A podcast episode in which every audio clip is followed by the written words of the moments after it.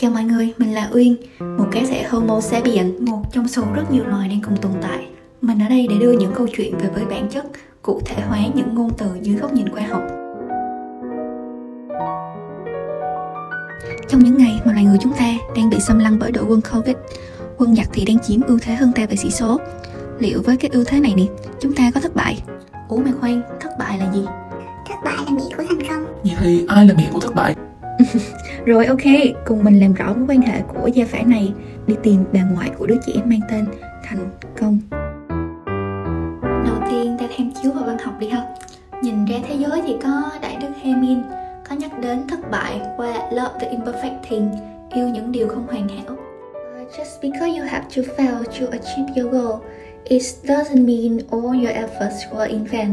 Không phải bạn không đạt được cái mục tiêu mà mình muốn, mà tất cả những cố gắng trong thời gian qua hướng tới cái mục tiêu này trở nên vô nghĩa. Đại đức Hemingway có dùng từ vain, V-A-I-N. Từ này mang nghĩa là những điều này không thể hiện đúng thứ chúng ta muốn. Cái keyword ở đây là chúng ta muốn, tức là những cái điều đang diễn ra chỉ là những cái câu chuyện cho chúng ta tự tạo nên, phải chủ động gắn cho nó một cái tag. Thử tưởng tượng ha, nếu mà không có sự định nghĩa của con người thì đây cũng như là một cái sự kiện xảy ra trong dòng thời gian mà thôi. Ok, cùng mình nhìn lại ha, xem như mục đích của bản thân của chúng ta là một điểm. Để đi tới đó thì mỗi người trải qua các đoạn đường dài ngắn khác nhau, mà theo toán học thì luôn có vô số các điểm cùng tồn tại trên một đoạn đường thẳng. Tức là để đi tới cái điểm mà bạn cho là thất bại này nè, bản thân đã trải qua vô số các câu chuyện, các kiến thức nằm trên cái quãng đường đó. Yes, bạn là bà ngoại của thành công, là mẹ của thất bại đó. Chính bạn là người tạo ra hai cái đứa này nè, và vì vậy bạn có thể hoàn toàn chủ động định hình lại hai đứa đó.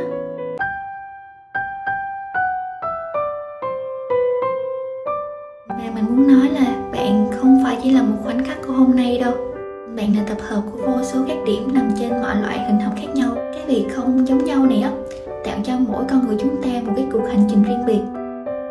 Bạn là những kiến thức hàn lâm, hay là những xúc cảm tình thương đối với những người xung quanh, là những điều bạn chọn lựa để xem, để tiếp cận. Sẽ rất là gượng ép nếu mà thực tại không mấy tốt đẹp. Mình còn khuyên bạn là ok, hãy sống tích cực lên. Làm sao mà có thể dập tắt đi những cái sự bất an và những câu hỏi vô định luôn tồn tại trong đầu bạn được, đúng không? Nhưng mà mình hy vọng á, bạn có thể nhìn lại, đặt tên thành công và trân trọng từ những cái điều nhỏ nhất. Bây giờ lại cùng giải ghi ra không? Những cái gì mình nhận được từ môi trường xung quanh nè, từ đất, từ trời, từ những kiến thức mà bạn học được, từ những nụ cười thật tươi của những người ta thương, từ những cái điều vô tình của người lạ, như là cái câu hỏi thăm của cô sâu bán bánh mì hàng xóm, hay là cái lời dặn dò mỗi lúc trời mưa, con ơi mặc áo mưa vô đi nha, của chú bảo vệ chú chung cư.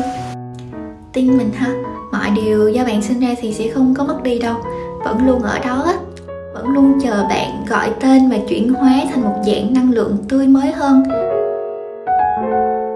Nhận được nhiều lắm, miễn sao là chúng ta còn thức. Cảm ơn bạn đã lắng nghe.